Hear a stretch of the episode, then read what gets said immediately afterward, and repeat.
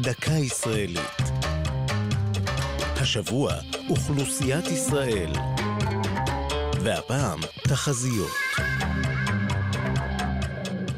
אילו התרווחתם בכורסה ב-30 באפריל 1968 ועלעלתם בביטאון למרחב, הייתם נתקלים בידיעה הבאה.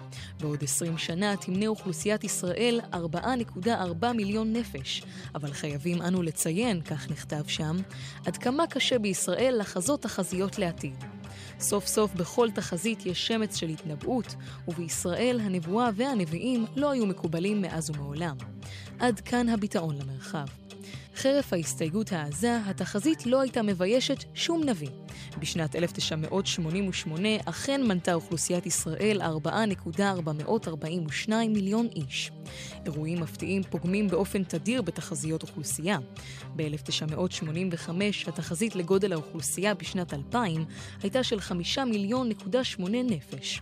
אולם בשל גל העלייה ממדינות ברית המועצות לשעבר, האוכלוסייה עמדה על כמעט 7 מיליון.